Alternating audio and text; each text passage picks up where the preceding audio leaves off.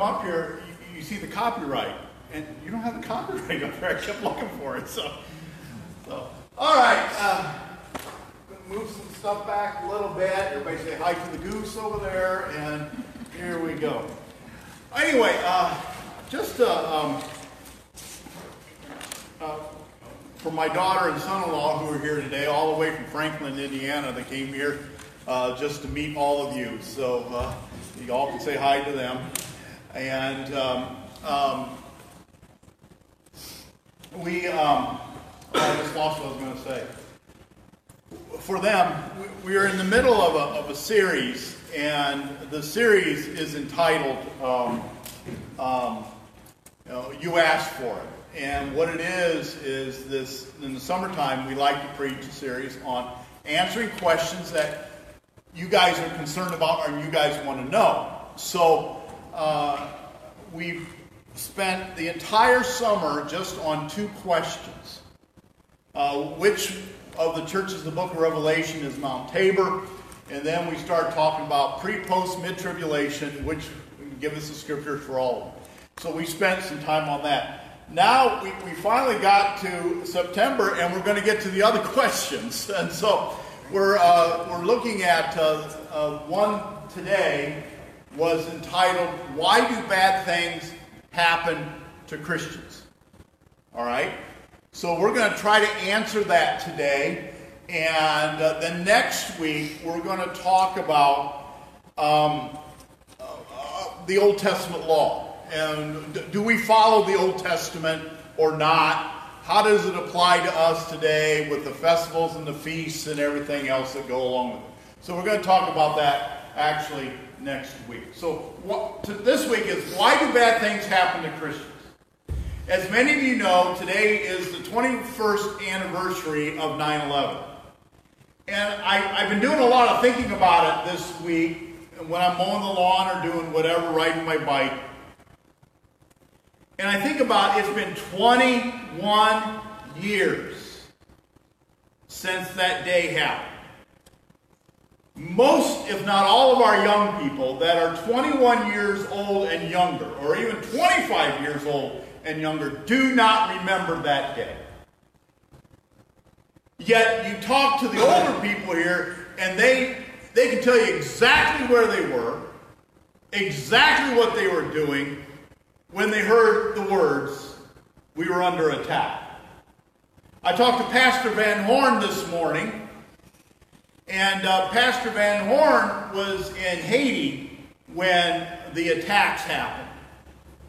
And they were unable to find out, figure out why they could not come back to the United States. And finally, someone said to him in Creole, which is Haitian, the United States has been bombed.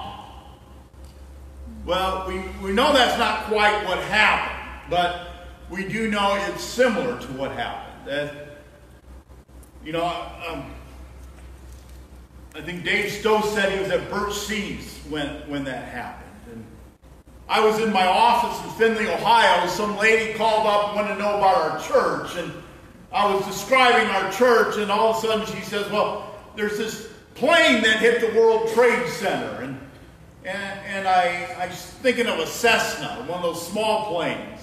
It makes sense. And then she goes, Oh my! I go, What? She goes, Another plane has just hit the World Trade Center. And I said, We're at war. That's exactly what I said. And then I was also a volunteer fireman at the time and realizing that the, the police officers and the, and the fire department had rushed into the building and hundreds of them had been killed trying to save the lives of others. I, I, I had to hold myself back from going to New York City. I think my wife even said, Are you going to go? And I said, I'd like to, but the best thing I can do is stay away right now.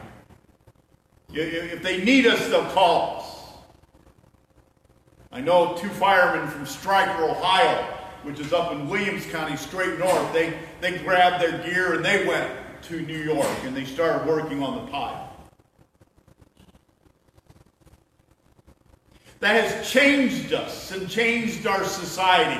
Before 9 11, you could go to the airport and I could go to the gate with my wife and I could see her off on an airplane and she could fly away. And then I would all I had to do was go through a metal detector. Now I'm not allowed to go on the other side of that gate unless we have a special pass. Body scanners are now at the airports. Never had that before. You have to take your shoes off now before you can get on a plane. My, how things have changed. We realize that in those twin towers were about 3,000 people, and some of them were Christians. Why would God allow that to happen to them? I mean, think about it. You become a Christian, you're supposed to become healthy, wealthy, and wise, and nothing's ever supposed to happen to you because God loves you and God's going to give you anything you ever wanted. I mean, that's what the preachers are preaching today. There's this, and I call it a heresy that's out there called the prosperity gospel that is basically teaches that if you have faith enough then God's going to give you everything that you could ever want. Really? Why don't you ask Peter about that? Where God has a wonderful plan for your life, Peter, and he was crucified upside down according to tradition. But we do know that every apostle that followed Jesus, every one of them died a horrible death with the exception of John. And even he died a death alone on an island called Patmos. Well, why does God allow bad things to happen? Why are certain pastors preaching this prosperity gospel that they never talk about sin, never talk about anything negative? In fact, all they do is talk about you can have all this and wealthy, wealthy, and wise, and you're going to be happy. Matter of fact, if you were, if that, if that was so true, and if you gave your life to Christ and you become a millionaire because of, of what Jesus has done, then why isn't this church filled to the brim? Because if that is true, then people will be in this church because they want to be healthy, wealthy, and wise and want to give all the stuff that God's going to give them in this life. And of course, you know that's not true. It does not happen that way. I was a camp counselor in a camp in Peoria, Illinois, Southside Mission Camp. Spent an entire summer there. Brought a kid to the Lord. And I went up to him and I said, I'm just going to tell you, you gave your life to Jesus. Yes, I gave my life to Jesus. I said, I'm going to tell you. I said, things are going to happen to you. Strange things are going to happen to you, and it's not going to be good. What do you mean by that? I said, trust me. You, you have to go back to your mom and dad that probably don't believe in Jesus. Do they believe in Jesus? No, they don't. I said, you got to go back to them. I said, you're going to leave this campground someday. And guess what happened? Very next day, he fell off the teeter totter and broke his arm. And his girlfriend then broke up with him. And I looked at him, and he had to leave then. I, I, looked at him and said, I told you. I told you. Why do bad things happen? Well, let's go to what the scriptures say. Okay? Let's go to the scripture. We're going to be looking at Romans, we're going to be looking at Matthew, we're going to be looking at Luke. So let's go to Romans chapter 8, verses 10 through 22 first. And then this will help us to understand what has happened. Okay? So Romans chapter 8, verses uh, uh, 18. I consider, this is the Apostle Paul talking here, I consider that our present sufferings are not worth comparing with the glory that will be revealed in us. So Paul is saying that you, I, kind of starting off the sermon with a little bit of a negative here, but you got to understand we got something better coming. You think this world hurts? But I'm going to tell you, eternity is coming. Something much better is coming. All right? For the creation waits in eager expectation for the children of God to be revealed. So he uses a word here, he's talking about creation.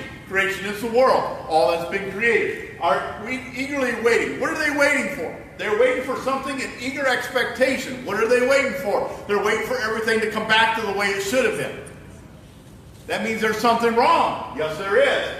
That the creation itself will be liberated from its bondage to the decay and brought into the freedom of the glory of the children of God. So Paul is saying that creation is now involved in two things bondage and decay.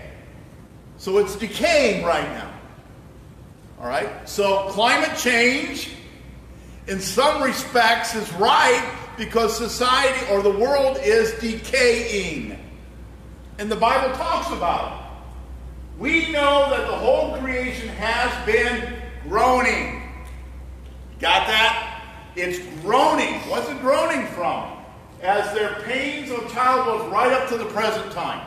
So it's saying that creation, the world is groaning, meaning it's not the way it should be. Okay? So what is happening? Well, why do bad things happen? Let me give you a quick answer to it. Because of sin. Because of Adam and Eve's sin. So here you have creation that God made, the heavens and the earth made all, everything perfect. I mean, perfect climate, perfect. I mean, it was so perfect you didn't even have to wear clothes. I mean, you're looking at the perfect temperature. I think of springtime. You know what I mean? That springtime, one Sunday morning when I'm sitting here going, you know, Polly, I don't want to go to church. My body feels wonderful in this bed. It's a perfect temperature. You ever felt that way? You know what I'm talking about? oh, this is great. And I think about that with, with uh, the Garden of Eden.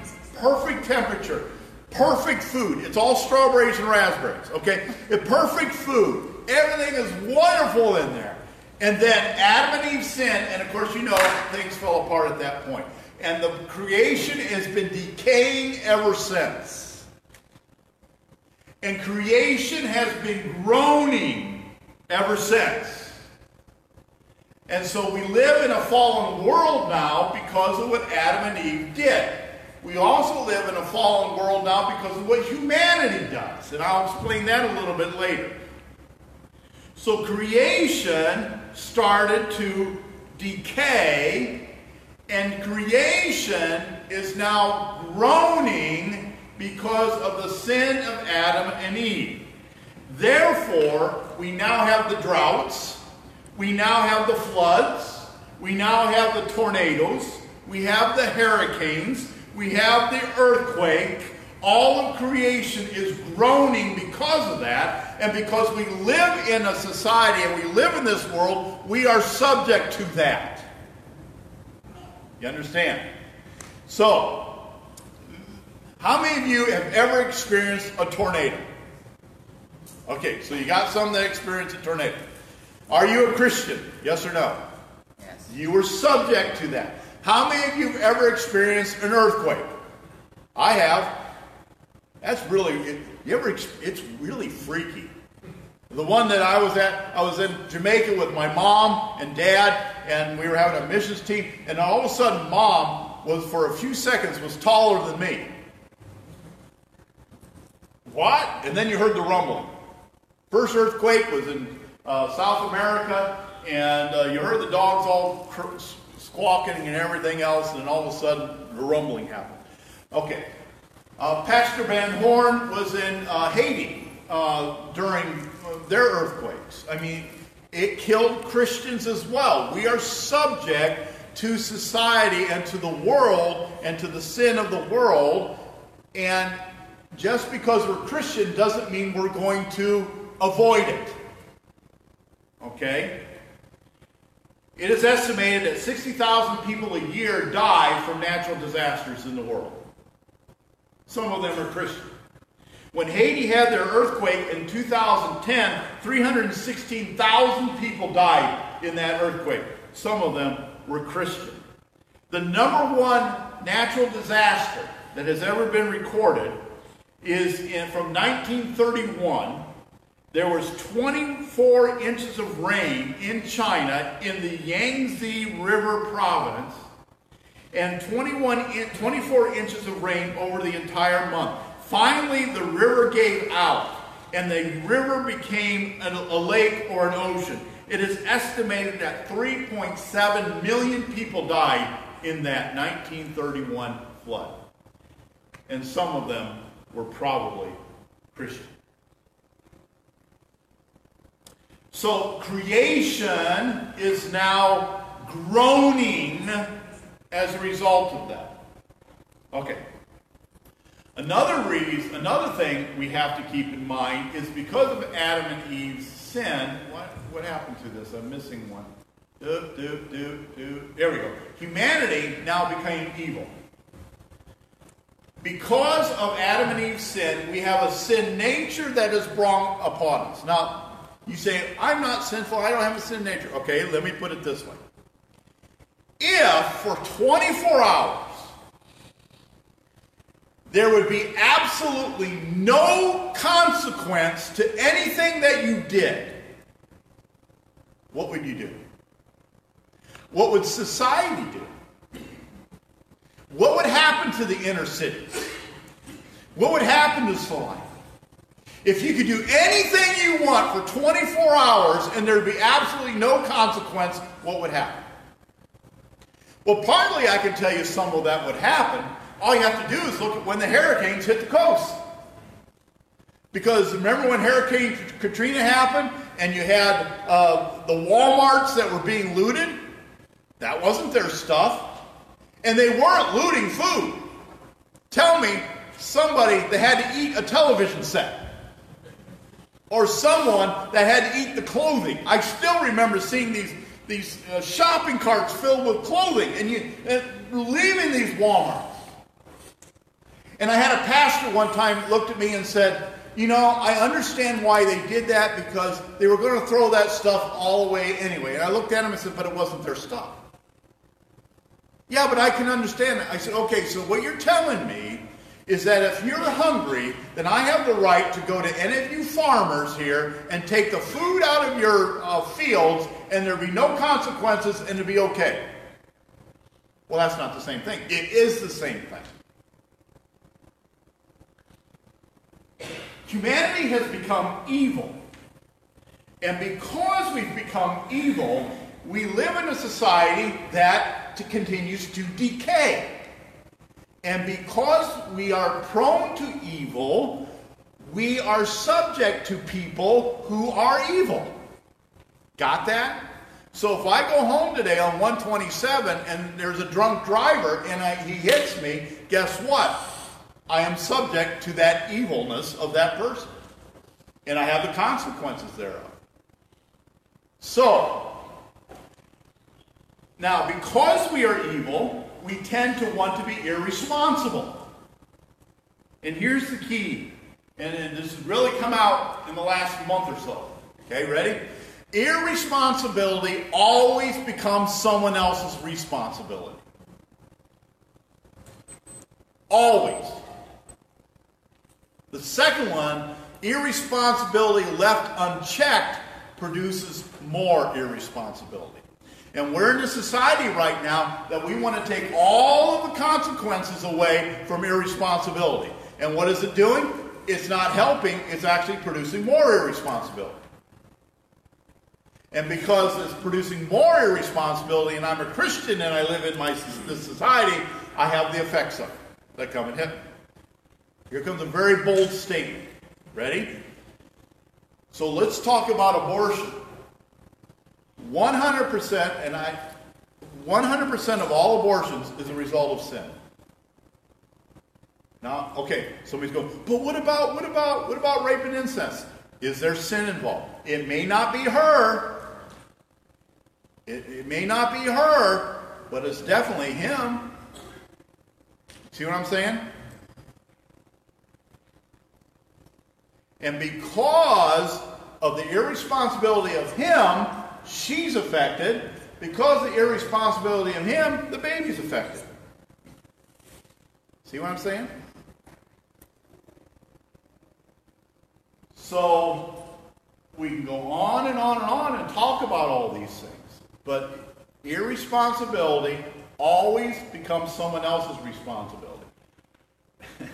Let's talk about the one that we're talking about the most right now. Somebody's got to pay for the student debt. And you're saying, well, it's the government paying for it. They got to print more money, and more money causes more inflation, ta da ta da ta da. So, you're saying, why does it happen? It happens because Adam and Eve sin, creation is groaning, and now humans become evil. And because we become evil, we become self centered. Now, I gave you some statistics about uh, natural disasters. How about human disasters? The top six genocides that have ever happened in the world have happened during the 20th century. Number three is the Holocaust. Six million Jews and Christians and gypsies and you name it were murdered by uh, the Nazi regime. Number two is Stalin. 23 to 50 million people were killed under Stalin. Anybody know who number one is? Somebody said Mao. It's Mao. Uh, Mao Zedong.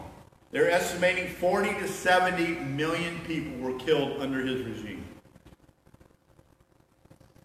You know why he killed them? He won their land. He stopped providing the seed for the farmers to, uh, uh, to, to, to plant, and so they starved to death. Pure evil. Pure evil. Okay, let's go further. Verse 23. Not only so, but we ourselves have been the first fruits of the Spirit groan inwardly. So, as Christians, are we groaning? We should be. We're groaning. Oh, this isn't right. Something's wrong. I'm God. What are you going to do about this? As we wait eagerly for our adoption to the sonship and redemption of our bodies. For this, in this hope we are saved, but hope that is seen is no hope at all. He who hopes for what they already have. But if we hope for what we don't have yet, we wait for it patiently. So what Paul is saying is, even though we live in the midst of a, of a fallen world and amongst evil people, always look forward. Always look to what we hope for. Because we have hope, they don't.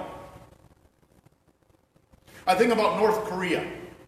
Kim Jong Un, Kim Jong Il, Kim Jong Un, whoever they are and I, and I think about each of those leaders and every one of them that died. Do you know what they live is the only heaven that they'll ever have? Because they have no hope. You know what I mean? What they and, and yet they caused their people to starve to death and everything else in North Korea, and yet that was they were trying to make a heaven for themselves. Now they have none. They have no hope, and now they're standing in eternity. Now, Jesus, what's interesting is Jesus makes comments about this too. You know that? He talks about how you as a Christian are subject to this. For example, Matthew 5:43. Jesus says, You have heard it said, love your neighbor and hate your enemy. But I tell you, love your enemies and pray for those who persecute you, that you may be children of your Father in heaven. He causes his sun to rise on evil and the good and sends rain on the righteous and the unrighteous. So he's saying that we are subject to this world, and, and just because we're a Christian doesn't mean that we are immune to it. He's saying that the evil person down the road is going to get the rain just like the good person.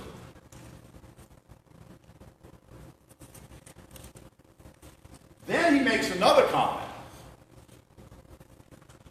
In Luke chapter 13, it says, Now there was some present at the time who told Jesus about the Galileans whose blood Pilate had mixed with the sacrifice. So there was a massacre. Pilate did a massacre. Okay? Jesus said, Do you think that these Galileans were worse sinners than all the other Galileans? Because they suffered this way? So he asked the question. Just because they died doesn't mean that they were great sinners? I tell you, no. But unless you repent, you will all perish. For how about, he says, how about for those 18 who died when the Tower of Siloam fell on them? He's talking about a natural disaster. You had some 18 people who were working on a tower. It fell on them and killed 18 people. Does that mean that they're great sinners just because somebody's there and they died? Does that mean God's punishing them? I tell you, but unless you repent, you too will all perish. Or, or do you think they were more guilty than all the others living in Jerusalem? So what Jesus is saying is just because there's a, something nasty and bad that happens to you doesn't mean that you're sinning. It doesn't mean that there's something wrong with you, but yet in our Western society, we take it that way. Because we've been filled with this stuff called the prosperity gospel that says that if you are doing everything God wants you to do, then you're going to have a healthy, wealthy, and a great life, and if you're not, then God's going to punish you. Really. Really. So, how are we supposed to, how are we, am I going backwards? Yeah. How are we supposed to respond to this? Well, how does a Christian respond to this? We rely on the Holy Spirit. The part of the Godhead that is working uh, in our lives right now. We, we rely upon Him. In the same way, the Spirit, whom helps us in our weakness. We do not know we ought, how we ought to pray, but the Spirit Himself intercedes for us through wordless groans. And He always searches our hearts and knows the mind of the Spirit because the Spirit intercedes for God's people in accordance to the will of God. So, what, what Paul is saying is how do we respond to bad times, which will happen? The Holy Spirit intercedes in our weaknesses and groans on our behalf. The Holy Spirit also reminds us of all truth. What's the truth? We have eternity. There's a better life coming. This is not our home. Eternity is our home.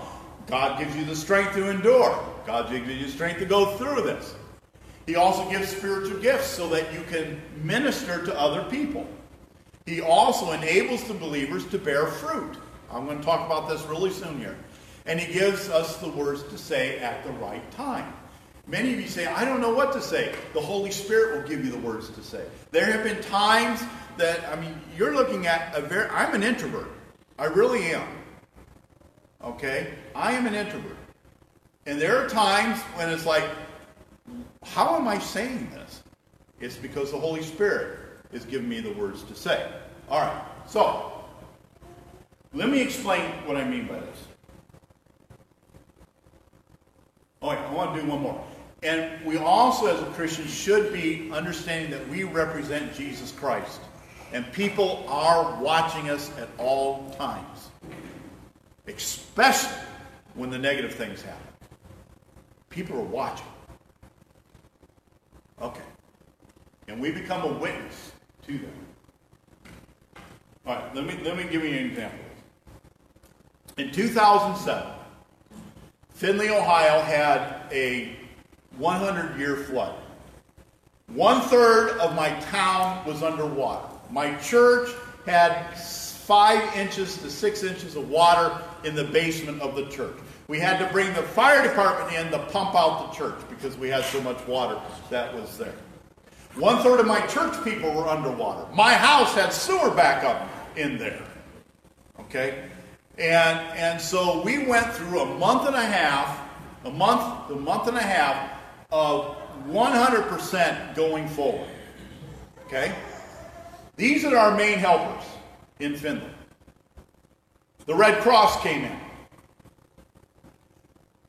And I had this nice little bucket. I got it. It was a cleaning bucket. And I kept it forever and ever. And I never wanted to open it because I just want to say, this is what you get type of thing. Polly opened it and used it. Okay. Mm-hmm. So, okay. So we got this nice little bucket. The Baptist men came in. And the Baptist men came in, some uh, United States organization came in, and they started helping. The Mormons came in. Okay. Um, churches came in. Our church went through our neighborhood, which was a lower income neighborhood. We went door to door. We put flyers on them saying, hey, let us know if you need any help. We'll get some men. We'll help you clean out your basement, and everything else. I remember the day that this old man came to my office and he was crying. He was literally crying because he didn't know what else to do. And when I said, looked at him and said, hey, you know what? We'll be there. I'm going to get some men. We're going to help you. What happened in his house was his basement exploded. There was so much water pressure under his basement that the basement floor cracked, and he said geysers were coming up through his basement. Okay?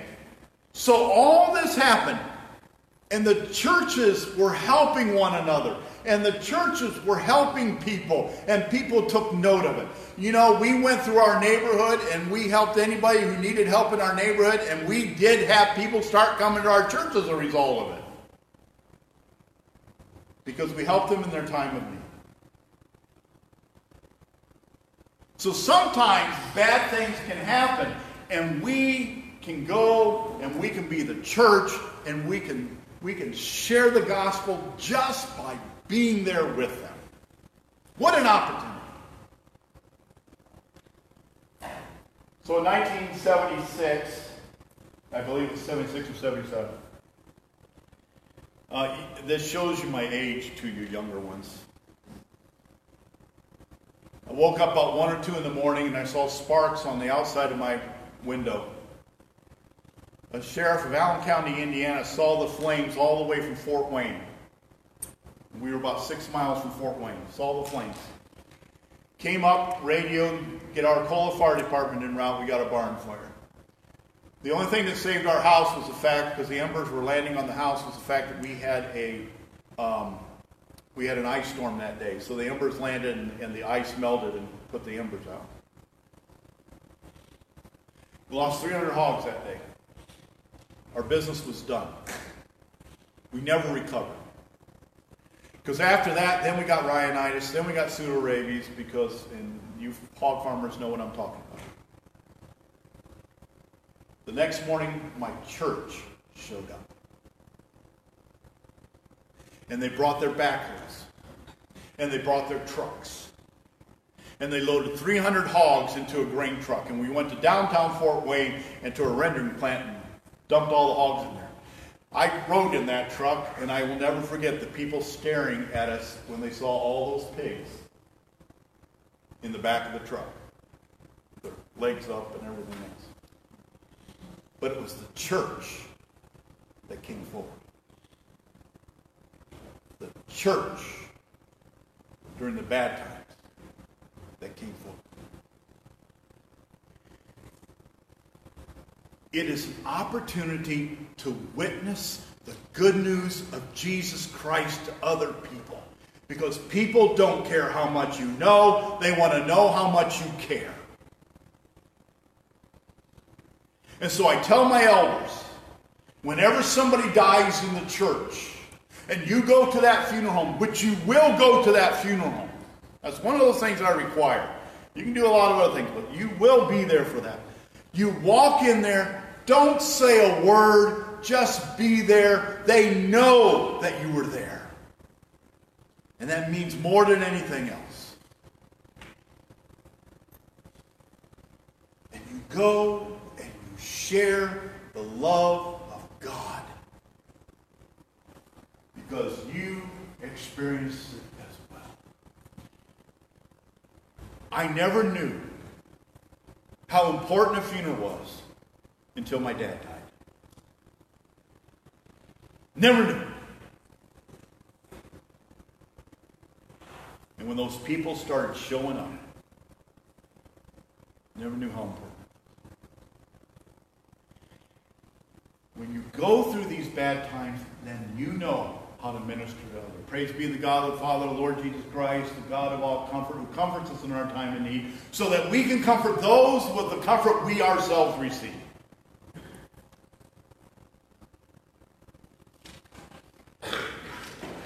So, why bad things happen to Christians? Because we live in a fallen world. Why do bad things happen to Christians? because we are now given an opportunity to be able to minister to other people.